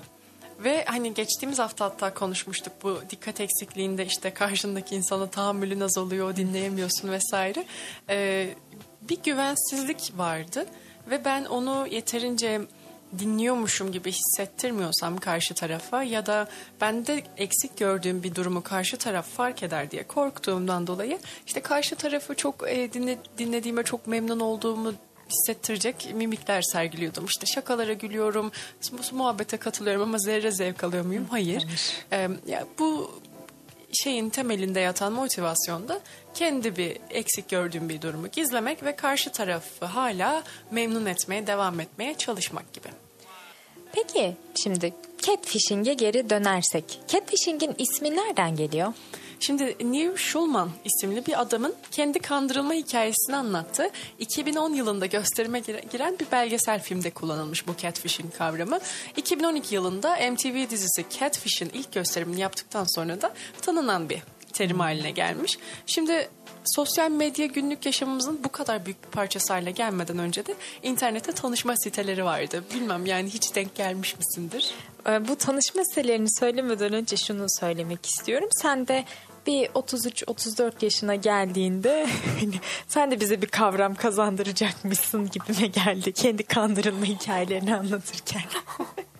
İçinde evet. Afyon geçerse çok memnun olurum. Değil mi? Kavramın ismi direkt bu oluyormuş. Afyon. Yani mesela her şey bununla başladı. Her şey benim buna inanmamla başladı. Queen Afyon konseri. Böyle şeyler yapmayın sevgili dinleyenler. Bakın. Şimdi ben Afyon konserine inandım ve doğru olmadığını fark ettim. Şimdi siz insanlara catfishing yapıyorsunuz. Bu sefer onlar da insanlara güvenini kaybediyorlar. Şimdi ben de kaybettim insanlara güvenini. Ekşi Sözlük başlıklarına güvenimi. Kim kazandı şu an? İşte o yüzden kimse birbirine bunu uygulamasın. Yapmasın. Şimdi tanışma siteleri dedin. Tanışma sitelerini çok bilirim. Ya. Niye çok bilirim? Neden çok bilirsin? Ya, ama bir ara çok popülerlerdi. Yani...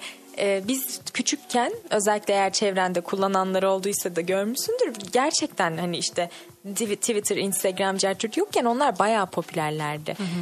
Ama şu anda o kadar gündemde değiller herhalde. Tinder, Bumble'lar gündemde ama evet. Kalanı öyle çok da gündemde değil galiba. Değil. Ya bu catfishing kavramın oralarda kesinlikle yaşanıyordur. Yani insanın olduğundan başka bir şekilde kendini göstermesi işte maddiyat açısından, dış görünüş açısından. Evet bu siteler çok fazla kullanılmıyor olabilir artık ama denk geldi mi Instagram'da? Mesela bu influencerların böyle bir sokaktan geçen insanlara sen catfishing yapıyor musun diye sorduğu bir soru var. Instagram hesaplarında bir tane fotoğrafı açtırıyorlar ve gerçek halleriyle karşılaştırıyorlar bu insanları. Yani artık catfishing sadece bu tip tanışma sitelerinde birebir yapılan bir şey değil. Bayağı böyle topluca bütün takipçilerimizi kandırdığımız bir kavram haline gelmiş gibi anlaşılıyor şu anda. O zaman Photoshop catfishing midir? Net ya. Ya olmadığın biri gibisin. Bu sadece manevi olmak zorunda mı? Bence değil. Derecesi var mı? Derecesi vardır ama herhalde. Yani mesela atıyorum sen bir fotoğrafta burnunu beğenmemişsindir. Ama bir fotoğrafta ne bileyim suratını boydan tamamen değiştirmişsindir. Hani bu kıyaslanabilir bence. Ufak tefek şeyler evet, sayılmaz bence sayılmaz. Ama mesela hiç yaşadın mı? Bak ben bunu da yaşadım. Zaten ben anladım gülmenden bir sorun olduğunu da hadi ne yaşadın? Böyle birini ilk defa Instagram'dan görüp sonra gerçek hayatta görüp tanıyamadığın oldu mu? Oldu. Güzel. Oldu. Hatta hani belki senin deneyiminin aynısını anlatacak olabilirim. Bir arkadaşımızı görmüştüm işte sosyal medya hesabından. Hı hı. Sonra gerçek halini bir gün işte yemek yerken görünce tanımadım kızı ya. Gerçekten tanımadım ama yani biliyorsun sen de. Hani bu nasıl ya oldu? Hani çok şaşırmıştım görünce. Aynı durumu yaşadım. Ya bu catfishing'dir tamam ama şimdi şöyle bir durum var. Galiba catfishing'in birazcık böyle karşı tarafa hakikaten zararlar veren bir boyutu var. Onları da tartışacağız. Ama yani Instagram'da Photoshop yapan insanın karşı tarafa verdiği bariz bir zarar yok. Ne maddi açıdan. Duygularımla oynadı falan dersin mesela ama ya bence hala catfishing ama bu tanımı yapan insanlar yüksek ihtimalle doğrudan bir zarar, gerçek zarar anlamında bir zarar vermediği için bu Photoshop olayını pek catfishing olarak görmüyor olabilirler. Mümkün. Bence şöyle, zamanla ya, nasıl desem, bunun altındaki belki sebepler biraz değişmiş olabilir. Yani şimdi şöyle, mesela biz şu an Photoshop'tan bahsediyoruz catfishing olarak. Ama bu kavram ilk çıktığında, tanışma siteleri ilk çıktığı zaman belki şey olabilir. Daha o zamanlar biraz daha tehlikeli bir kavram gibi olabilir. Yani nasıl desem, o zaman yabancı biriyle sosyal medyadan tanışmak daha farklı olduğu için, nasıl anlatsam, birazcık daha maddi zarar, belki fiziksel zarara ulaşan, böyle kötü boyutlara ulaşan zararları olabilecek. Ya anlatabildim mi? Bence zamanla sebepler de değişmiştir. Değişti diyorsun. Çok haklısın. Yani sonuçta hani bir insanın başka bir şeye inanmasını sağlamak da bir zarardır. Hele bu fikirlerin ve düşüncelerin bu kadar önemli olduğu ve bu dürtülerin nelere yol açabileceğini çokça gördüğümüz bir yüzyılda bu tip kandırmalar, bu tip algı operasyonları da kesinlikle çok fazla şey yol açacaktır. Hani doğrudan bir zarar olmasa bile doğrudan bir zararın başlangıcını oluşturan materyal olarak adlandırabiliriz Photoshop'u. Hiç yaptın mı peki Photoshop? Yok ya, yapmadım. Gerçekten yapmadım. Gerek yok yani, ki. Nelerse öyle söyleme. Söyle, çok utanırım. Sen böyle bütün program boyunca dalganı geç benimle. Gene överim ama ben seni. Şu an biraz yüzüm kızardı. Boynum hafiften büküldü. Canım. Yani ben sana sormuyorum bile. Yani işte. Böyle de karşılığında falan diyormuşum. Şimdi durumun işte birazcık daha ciddi olabileceğini söyledik ya. Bu veriler, hatta yakın zamanda toplanan veriler de bunu zaten gözler önüne seriyor. Şimdi BBC'nin 2019 yılına dayandırdığı bir araştırmaya göre flört sitelerini kullananların %27'si catfishing girişimlerine maruz kalmış. Sence yüksek bir oran mı, yoksa beklediğinden düşük mü? Ya, yüksek bir oran bence. Yani flört sitelerinde, ya tabii insanların neden flört sitelerinde bunu yapma eğiliminde olduğunu da tartışmak lazım. Sanıyorum bu flört sitelerine girmelerinin tek bir amacı oluyor genelde insanların. Ama mesela işte Instagram gibi ortamlarda sanatını icra etmek isteyen var, bilgi almak isteyen insanlar var. Burada amaç tek. Karşı tarafla belli bir iletişim kurmak, ilişki oluşturmak vesaire. O yüzden doğrudan karşı tarafı kandırabilmek adına çok daha kolay, çok daha oyun sahası geniş bir alan olduğu için yüksek olabilir. Ama bana ya yine de yüksek geldi. %27 ne demek? 3 kişiden biri neredeyse buna maruz kalıyormuş. Gerçi yani. Evet, bence de yüksekmiş ve de biraz garip yani, dediğin gibi altında yatan sebepler kesinlikle incelenmeli ama bu sitelerin sonuç olarak gidecek ya, tanışmaya gidecek, yüz yüze görüşmeye gidecek. Hani elinde sonunda ortaya çıkacak yani. Tabii neyse, sebeplerini de irdeleyebiliriz az sonra. Eninde sonunda ortaya çıkana kadar zaten verilen zararlar galiba burada. Catfishing yapan yapıyor şeyler. İşte birazdan örneklerini de tartışacağız ama mesela benim aklıma ilk gelen ya yanına geleceğim ama Allah, görüyor musun yani param yok. Uçak bileti bulamadım, bir de sen mi baksan, ya alsam mı ben sana yemek falan ısmarlarım. Oldu. Hadi görüşürüz. Aldım parayı. Bay bay. Çok kötü, çok büyük maddi kayıplar ki ABD'de yapılan bir araştırmaya göre de, şimdi işin maddi boyutundan da bahsedeceğim. Bazı eyaletler catfishing'e karşı daha savunmasızmış. Hatta bazı kurbanlar, bu eyaletlerdeki bazı kurbanlar da $70,000 kadar para kaybediyorlarmış. İşte kim kaybetti de biz bulalım diyorlar, diyoruz ya. Kayboluyor sevgili dinleyenler. Kaybedenler oluyor yani. $70,000 ne demek ya? Yani $70,000 bu uğurda bu kadar para çok fazla bence de. Peki sence ya bir insan kanlı canlı görmediği birine neden $70,000 kaptırır? Ya inan sana. Sen ne olsa kaptırırsın mesela. Empatiyi kurabiliyor musun?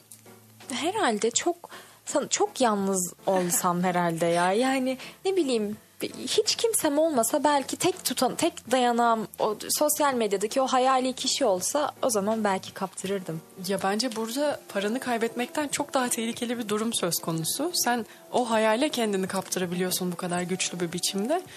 Yani peşine düşülmesi gereken para değil, bazı mental noktalar bence. Sen ne durumda sence kaptırırdın? Kaptırır mıydın ya da sence? Bu soruyu sorman beni çok duygulandırdı. Unutmuş. Pardon. Afede, yayınımızın ilk yarısı bir anda kafamdan silindi. Sormadan devam edeyim istiyorsan. Hani. Lütfen, kendimi açıklayacak halim de kalmadı zaten artık. Yok yani ben deneyim kazandığımı düşünüyorum. Neyse, tahtaya vuralım. Umarım başıma gelmez. Ya kaptırmam diye düşünüyorum ya. Ya çünkü niye biliyor musun? Şimdi ben ilişki dinamiğinde bir insanı işte görmüyorsam, jest ve mimiklerine ulaşamıyorsam, sadece mesaj yoluyla bana gelen bir iletişimin olması çok nasıl diyeyim, uğruna bir şeyler yapılmaya bir şeyler feda edecek bir şeymiş gibi gelmiyor. Yani ben o insanı şöyle bir görüp bir tanıyıp şöyle bir analiz edebilmek için böyle bir yan yana gelmem lazım gibi hissediyorum. Ya o yüzden uzaktaki bir insana kendimi bu kadar kaptırabileceğimi düşünmüyorum. Tabii büyük de konuşmamak lazım bir noktada, gördük yani nelere kanılıyor. Ama yani benim için önemli olan şey o insanı şöyle bir görmem yani. Söylediklerin aslında çok mantıklı ama buna rağmen nereden baksan yılda yaklaşık 20 bin kişi de catfishing'e maruz kalıyormuş. Yani söylediğin şeyler aslında bence birçoğumuz için geçerli olabilecek faktörler. Birini görmek, temas etmek, dokunmak falan filan. Ama buna rağmen sayılar çok yüksek ya. Sayılar gerçekten fazla yüksek bence. Peki şimdi yüz yüze görmeliyiz dedik. O insanın gerçek kimliğini ancak o şekilde anlayabiliriz dedik. Benim aklıma bir kavram geldi. Aslında bu clickbait'te de tartışabileceğimiz bir durum olabilirdi. Klavye delikanlılığı kavramını duydun mu? Duydum, yaptım da falan. Duydum. Çok ya bence duydum. Manipülasyonların en büyüğü. Çünkü şöyle bir durum olmuştu. Biz online dönemdeyken işte bir arkadaş grubumuz olmuştu okula ilk girdiğimizde. Ben burada değildim, Hacettepe'deydim. Orada böyle girip konuşurken hani ya insanların kişilikleri o kadar üstten ki ya diyorsun şunun çok iyi yönetici kimliği var, şu çok iyi hitap ediyor insanlara, bu da ne güzel konuşuyor, çok erdemli bir insan gibi falan. Ya insanlarla yüz yüze bir tanıştım. Hani beklentim oluşmuş. Bir insana karşı niye beklenti oluşturulur? O tartışılır ama o beklentinin o kadar altında insanlar olarak karşıma çıktılar ki bana lanse ettirmeye çalıştıkları şeyden o kadar başkalardı ki. Hani her zaman altında olmak zorunda değil ama ben bir yalana inanmışım yani onlar o klavyede konuşurken, delikanlılık yaparken.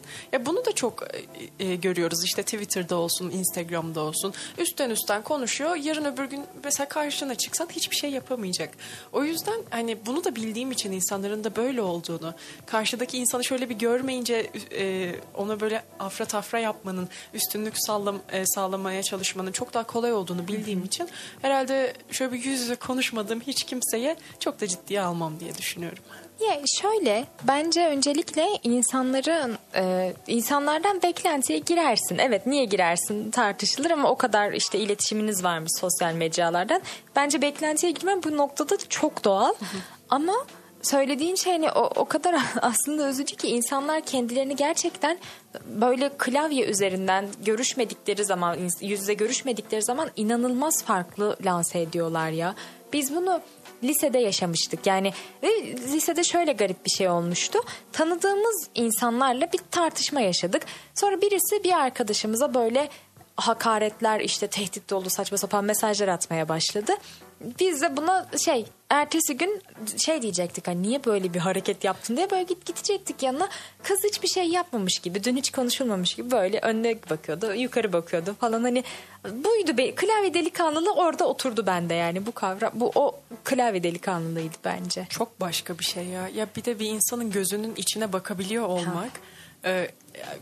Baya böyle ket vuruyor bütün düşüncelerine, yapabileceklerine, bütün bu analiz kabiliyetine falan durduruyor.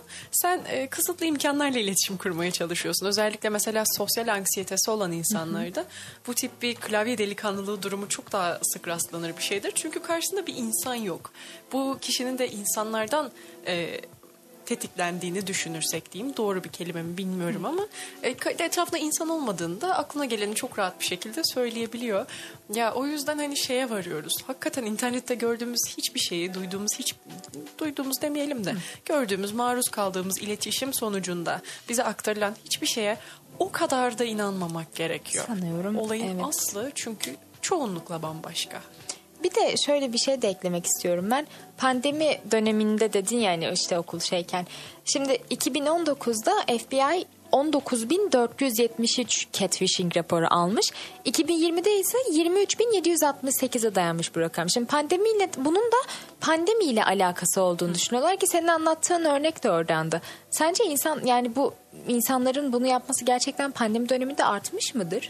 Bence kesinlikle artmıştır. Niye? Çünkü ya sosyal medyada bu sosyal yaşam eksikliği yaşandı hepimizde. Hı hı. Ama mesela şunu da gözlemlemiş olabilirsin. Ben bir WhatsApp grubunda mesela tüm okulun olduğu bir WhatsApp grubunun olduğunu düşün. Ben kampüste geçireceğim vakitten daha fazla sosyalleşirim o grupta. Çünkü herkese ulaşabiliyorum. Hı hı. Şimdi herkese ulaşınca bu tip manipülasyonların da artma ihtimali bence çok yüksek. Ya o yüzden bu insanların hem sosyal medyaya yönelmesi hem tek iletişim kanallarının bu olması, yüz yüze yan yana durmaktan daha farklı bir şekilde iletişim kurmaya başlamasından dolayı bu artmıştır.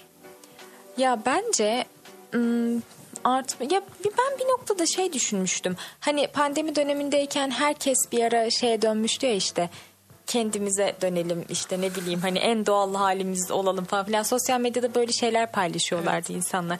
O yüzden bir tık soru işareti olmuştu bende. Hani yani biraz daha kendimiz olmaya, kendimizi bulmaya yaklaşırken niye bu yolu tercih edelim diye, ama söylediğin şey çok mantıklı yani hani okul grubu en basından herkese her zaman ulaşabilirsin vesaire. Sen bu iyi yaşam, doğru yaşam, güzel yaşam deyince benim aklıma şöyle programın en başlarında yaptığımız güzide bir bölümümüz geldi ki Goblin modudur. Kendisi Spotify'da dinlemeniz için beklemektedir sevgili dinleyenler. Ya şimdi Goblin moduna girmiş olma ihtimalimiz de çok yüksek böyle dönemlerde. Evet. Hani kendimize dönelim deyip kendimizde aradığımızı o kadar hızlı bir şekilde bulamayınca sosyal medyadaki o sanal aleme, sanal insanlara dönmüş olma ihtimalimiz de yüksek. Peki şimdi aslında birazcık söyledik zaten ama insanlar neden bu yolu tercih ediyorlar? Yani bu yol catfishing'i. Aynen, catfishing yol örneğinde yani çok yüksek oranda bence maddi kazanç sağlamaktır diye düşünüyorum ilk neden. Peki nasıl söylesem mesela nasıl desem ya? Tamam şu an toparladım kafamda. Şöyle Queen Afyon konseri değil mi? Yani bir yerde takılsam bana oradan laf oraya girecektim diyormuşum değil mi? Hani bu süre gelen bir maddi yardım olabilir. Yani mesela işte bu hafta yola gideceğim, para ver. Ertesi hafta yemeğim yok, para lazım. Şuna para lazım. Hani tek seferde bir işte atıyorum kredi kartlarıyla insanları dolandırıyorlar ya. Tek seferde bir dolandırıcılık yapmaktansa hani böyle yavaş yavaş sömürmek iyi bir maddi kazanç sağlar aslında. 21'de ne güzel program. Sorunların çözümlerini verir. Hiç insanları böyle şeylere teşvik etmez falan. Evet, parantez bilgileri. Tabii çok güzel yöntem Zeynep. Kalıbımı basarım ki çok etkilidir. Kimse yapmasın. Evde denemeyin. Lütfen evde denemeyiniz. Ne diyoruz? Söylediklerimizi hemen de yapmayı verin mi?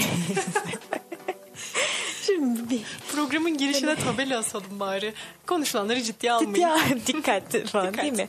Şimdi bir diğer sebep de lütfen üzerinde daha fazla durmayalım bunun. İntikam olabilir. Nasıl olabilir intikam? Bazı insanlar önceki ortaklardan işte ya da hak ettiğini düşündükleri insanlardan intikam alma aracı olarak catfishing yöntemini kullanabilirler. Yani benim aklıma ilk şey geldi mesela işte eski sevgilimden Instagram'dan böyle fake bir hesap açıp muhteşem bir kadın figürü yaratıp böyle onunla yapmadım bu arada bunu kesinlikle. Ama hani öyle olur ya işte fake hesap açarsın oradan onun duygularıyla oynarsın, aklıma direkt bu geldi. Evet. Evet. Böyle bir şey yaptın mı hiç peki? Çok özel olmayacaksa denedin mi yani? Hayır. Ben de denemedim. Kimse de denemesin. Evet, şimdi gelelim. Çok sakıncalı bir program olmaya başladı. Şimdi bu arada buyurun lütfen. Sıradaki madde benim gözüme çarptı. Çünkü hani en başta böyle bir demiştim ya. İşte benim bir güvensizliğim vardı. Bu yüzden insanlarla işte iletişim kurarken vesaire. Hani onların beni bir noktada daha çok nasıl seveceğine odaklanıyordum. Bu yüzden işte bazen onları dinlemekten sıkıldığımı belli etmiyordum. Onların şakalarına gülmediğim halde gülüyordum vesaire. Bu catfishing'e maruz bırakanların en büyük sebeplerinden biri de tıpkı bunun benim yaşadığım gibi güvensizlikler olduğu söyleniyor.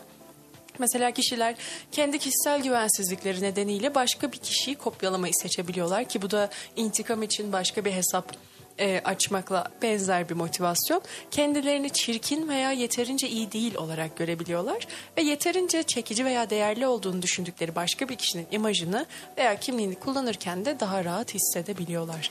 İşte sosyal medyanın en kötü etkisi bu bence. Yani birbirimizi sürekli böyle ister istemez diğerleriyle, kendimizi ister istemez diğerleriyle kıyaslayıp sonunda da böyle sonuçlar doğurabiliyor işte. Evet, ya bir de hani aslında ister istemez hepimiz bu durumun kurbanı olabiliriz. Sonuçta yani bizim fotoğraflarımız da pek çok insanın ulaşabileceği bir yerde ya da biz bir başkasının fotoğraflarına çok kolay bir şekilde ulaşabiliyoruz. Hani sadece altta yatan bu kadar basit bir sebebin aslında sonuçlarının bu kadar büyük olması da çok ilginç geliyor bana. Hani benim buna karar vermem yeter ya da bir başkasının buna karar vermesi yeter. Ben kendimi beğenmiyorum, başka biriymiş gibi bu insanla konuşacağım. Çünkü bu insanla iletişim kurmak istiyorum deyip de başka biriymiş gibi çok kolay bir şekilde davranabilir. Hani işte hepimiz fotoğraf paylaşmayı çok seviyoruz, hayatlarımızı paylaşmayı çok seviyoruz ama bu resmen başka birinin bizi taklit edebilmesi için kendi kendimize o alanı açmamız gibi sonuçlanıyor. Yani bir şey paylaşırken bile 20 kere 30 kere şöyle bir düşünmeyi gerektiriyor bu durumda. Bazı sebepler de bizim ilk bahsettiğimiz sebepler kadar böyle hani masum ya da hani daha nasıl desem şey sebepler herkes olmayabilir. Hani görebileceğimiz sebepler değil. Olmayabilirler, aynen öyle. Bunlar nedir peki?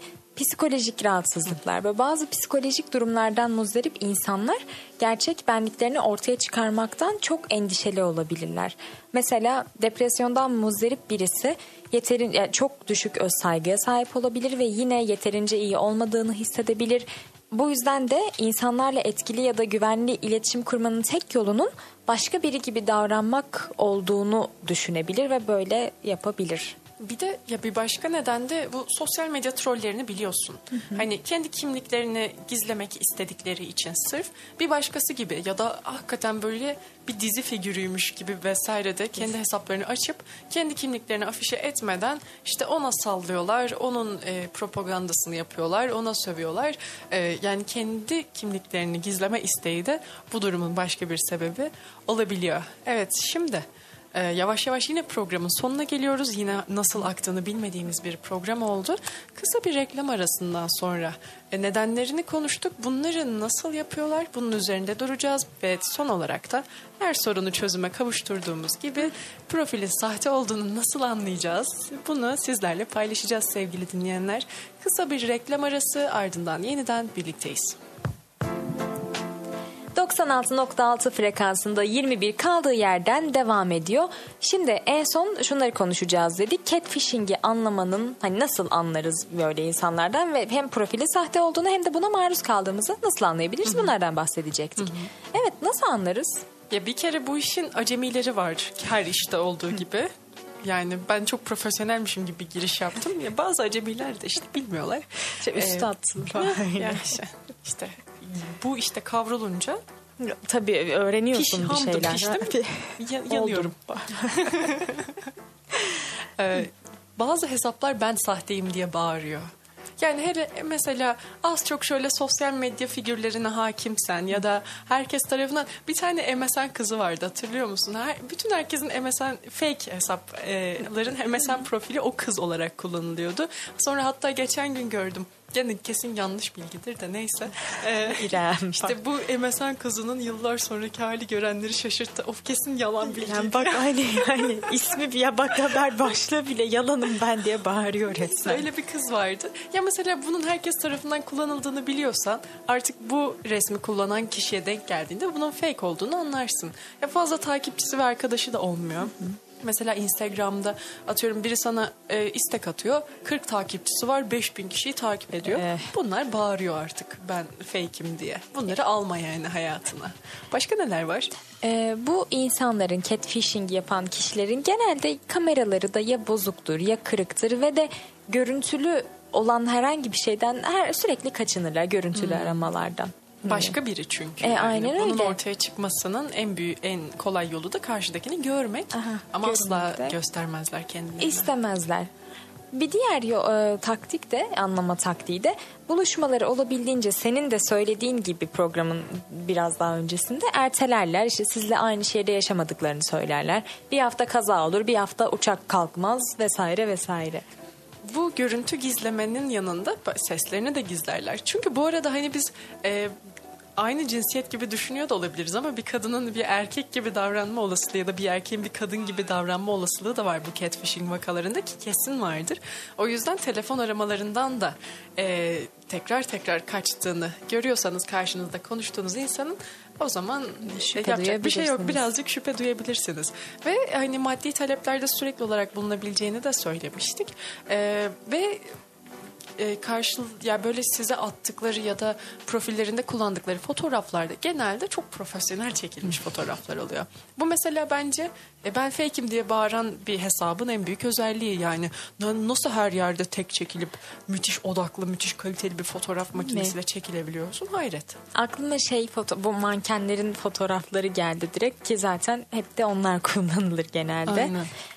Genel ve senin söylediğin gibi işte fotoğraflar profesyoneldir. Hiç böyle size sıradan, ne bileyim, yeni uyanmış, işte banyodan çıkmış vesaire, ya böyle çok en doğal hallerinin, sıradan zamanlarının fotoğraflarını hiçbir şekilde göndermezler. Hep jilet gibi giyinilmiştir, makyaj vardır, saçlar yapılıdır.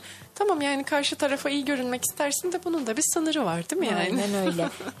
Bu işte görüntülü sohbetlere, aramalara karşı oldukları gibi gerçek hayatta da buluşma konusunda her zaman mesafeli ve isteksizdirler. Ayrıca kendi yaşamlarıyla alakalı çok az şey anlatırken sizden sürekli derin kişisel bilgiler istemeye meyillidirler. Ve de son olarak size çok kısa zamanda çok fazla duygu hissettiklerini, çok sizden hoşlandıklarını, aşık olduğunu vesaire vesaire böyle şeyleri iddia ederler. Burada da love bombing karşımıza çıktı. Tam olarak aynen öyle. Nerede? Hayatımızın bütün konularımız birbirlerine bağlı. Çok hoşuma gidiyor ya. Bütün konularımız birbirine bağlı ve bütün konularımızın temelinde bir böyle sosyal medya bir noktada yatıyor ya. Hani o beni çok üzüyor ya bir yerde. Çok üzüyor. Peki. Profilin sahte olduğunu direkt, yani zaten aslında çokça konuştuk ama daha böyle nokta atışlarıyla nasıl anlayabiliriz? Yani mottomuzu hatırlayalım. Gerçek olamayacak kadar güzelse kesin sahtedir. Her gerçeklikte bir kusur vardır sevgili dinleyenler. Ama tabii bunu her zaman anlamayabilirsiniz. Ben de o yollardan geçtim. Bazen anlayamadığım oldu. Sizden de hemen profesyonel bir şekilde anlamanızı beklemediğimiz için bazı çözüm önerilerimiz var. Google Lens hiç kullandın mı? Geçenlerde keşfettim ve büyülendim yani. Hani gerçekten büyülendim. Ya nasıl bir şey? Sürekli kullanıyorum. Her şeyin fotoğrafını aratıyorum şu anda. Google Lens ile profil fotoğrafını aratabilirsiniz. Eğer bu fotoğraf Pinterest'te ya da başka birinin profilinde vesaire çıkıyorsa geçmiş olsun, kandırılıyorsunuz. Kişinin takipçilerini inceleyebilirsiniz. Bot hesaplar Instagram'da da var, Twitter'da da var, Facebook'ta da var. Takipçileri de kendisi gibi az takipçili, sıfır fotoğraflı yumurta hesaplarsa bir şüphe duyun derim. Hadi tabii olabilir ama yine de siz şöyle temkini elden bırakmayın. Ve son olarak kendileriyle çelişip çelişmediklerini görebilmek için yazışmalarınızı da kontrol edebilirsiniz. Çünkü yalan söyleme eğilimleri oluyor ve bir dediklerini çoğu zaman da tutmuyor bu catfishing'i ileri boyutta yapan insanların. Evet, size saatlerimizde tam 20.59 9'u gösteriyor. Yine az önce söylediğim gibi nasıl geçtiğini anlamadığımız bir program oldu. Yani. Kesinlikle, çünkü yine hayatın içinden bir program, yine hepimizin karşılaştığı, gördük zaten ne kadar çok karşılaştığımızı. Çok karşılaşmışız gerçekten. Düşe kalka buraya geldik Zeynep'ciğim. Tabii. Bu da bizim kulağımıza küpe olsun. Bundan sonra clickbait'e düşmeyiz diye düşünüyorum ben. Yani ben düşmem kendi adıma. Yanlış anlama, sana da güvenim sonsuz. Ben de düşmem. Umarım düşmem. Umarım hiçbirimiz düşmeyiz. Evet sevgili dinleyenler, bir sonraki Queen Afyon konseri faciasına kadar Kendinize çok iyi bakın. İyi akşamlar, iyi haftalar diliyoruz. Hoşçakalın.